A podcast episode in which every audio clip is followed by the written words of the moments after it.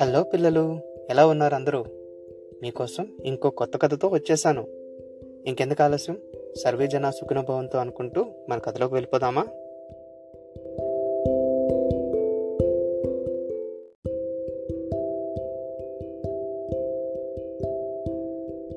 ఈరోజు మనం చదువుకోబే కథ పేరు గోవిందయ్య మంచితనం. కథ రాసిన వారు గంగిశెట్టి శివకుమార్ గారు. ఇంకా మన కథలోకి వెళ్తే రామాపురం. రాజధాని నగరానికి సమీపంలో ఉండే ఒక గ్రామం. నది ఒడ్డున ఉండటంతో ఎప్పుడూ పచ్చని పైర్లతో కలకల్లాడుతూ ఉండేది.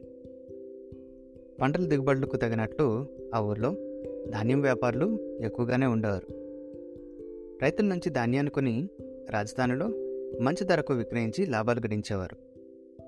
ఆ ఊళ్ళో గోవిందయ్య మాధవయ్య శేఖరయ్య కాస్త పెద్ద వ్యాపారులు తన సంపదలో కొంత ధనాన్ని దానధర్మాలకు ఖర్చు చేయడం గోవిందయ్యకు అలవాటు. మాధవయ్య శేఖరయ్యలు మాత్రం అవేమీ పట్టించుకునేవారు కాదు. వచ్చిన సమ్మంతా గల్లాపెట్టెల్లో భద్రపరుచుకునేవారు. దాన ధర్మాల జోలికి అసలే పోయేవారు కాదు. ఏటా వేసవిలో గ్రామం పొలిమేరల్లో తాటాకులు పందిరి వేసి మట్టి కొండల్లో తాగునీటి వసతితో చలివేంద్రాన్ని ఏర్పాటు చేసేవాడు గోవిందయ్య. అలా నగరానికి రాకపోకలు సాగించేవారి దప్పికను తీర్చేవాడు. గోవిందయ్య చేసే సాయానికి ఆ ఊరిజనం అతన్ని ఎంతగానో మెచ్చుకునేవారు. తమ తోటి వ్యాపారి అలా ప్రజల మొప్పు మెప్పు పొందటం మాధవయ్య శేఖరయ్యలకు అస్సలు నచ్చేది కాదు.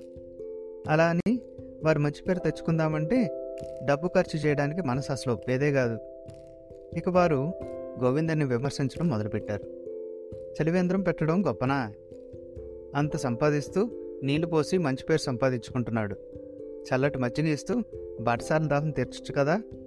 అంటూ వెటకారంగా మాట్లాడుతూ హేళన చేసేవారు. అది విని జనాలు వారి ఎదుట ఏం అనకపోయినా వెనకాల మాత్రం ఆ మజ్జిగ ఏదో వీలే ఇవ్వచ్చు కదా? అని మాట్లాడుకునేవారు. ఆ నోట ఈ నోట విని ఆ ఇద్దరు విమర్శలు గోవిందయ్యకు చేరాయి. అరే నాకు ఈ విషయం దట్టనే లేదే. అనుకున్న గోవిందయ్య మరుసటి సంవత్సరం చలివేంద్రంలో చల్లని నీటితో పాటు మజ్జిగను కూడా ఏర్పాటు చేశాడు. అప్పుడు ఆ గ్రామ ప్రజలు పొగడ్తలు ఇంకా ఎక్కువయ్యాయి. అవి తట్టుకోలేని మాధవయ్య శేఖరయ్య అతని స్థాయికి మజ్జిగ ఇవ్వడం పెద్ద గొప్పనా? కొబ్బరి నీళ్ళు కూడా ఇవ్వచ్చు కదా? అంటూ విమర్శించసాగారు ఎవరో మాట్లాడుకుంటుండగా ఆ మాటలు గోవిందయ్యకు తెలిసాయి. ఈసారి అతడి మనసు నొచ్చుకుంది. నేనేమీ పొగడ్తల కోసం చలివేంద్రం పెట్టడం లేదు. అయినా ఇలా అనవసరమైన విమర్శలు చేయడం ఏంటి? అని ఇక వచ్చే ఏడాది నుంచి చలివేంద్రం ఏర్పాటు చేయను అంటూ పాపం బాధపడ్డాడు. ఈ విషయం గోవిందయ్య తండ్రికి తెలిసింది.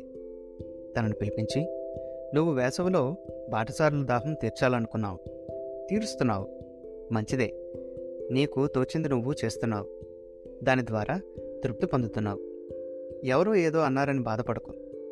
చేస్తుంది మంచిని అని అనిపించినప్పుడు ఒకరు ఏమనుకుంటారని ఆలోచించవద్దు. ఎలాంటి విషయంలో అయినా విమర్శించే వారి మాటలను పట్టించుకోవద్దు.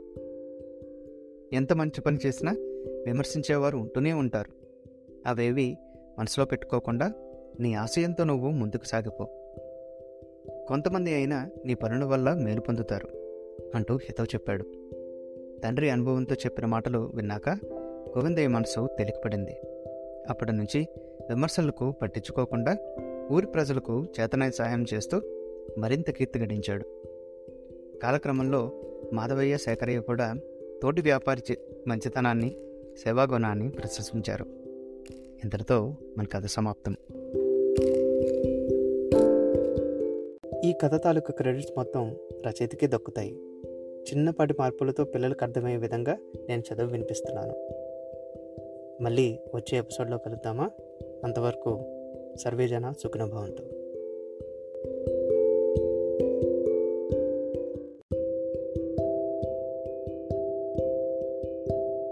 హాయ్ ఫ్రెండ్స్ మీకు ఈ ఎపిసోడ్ నచ్చిందా?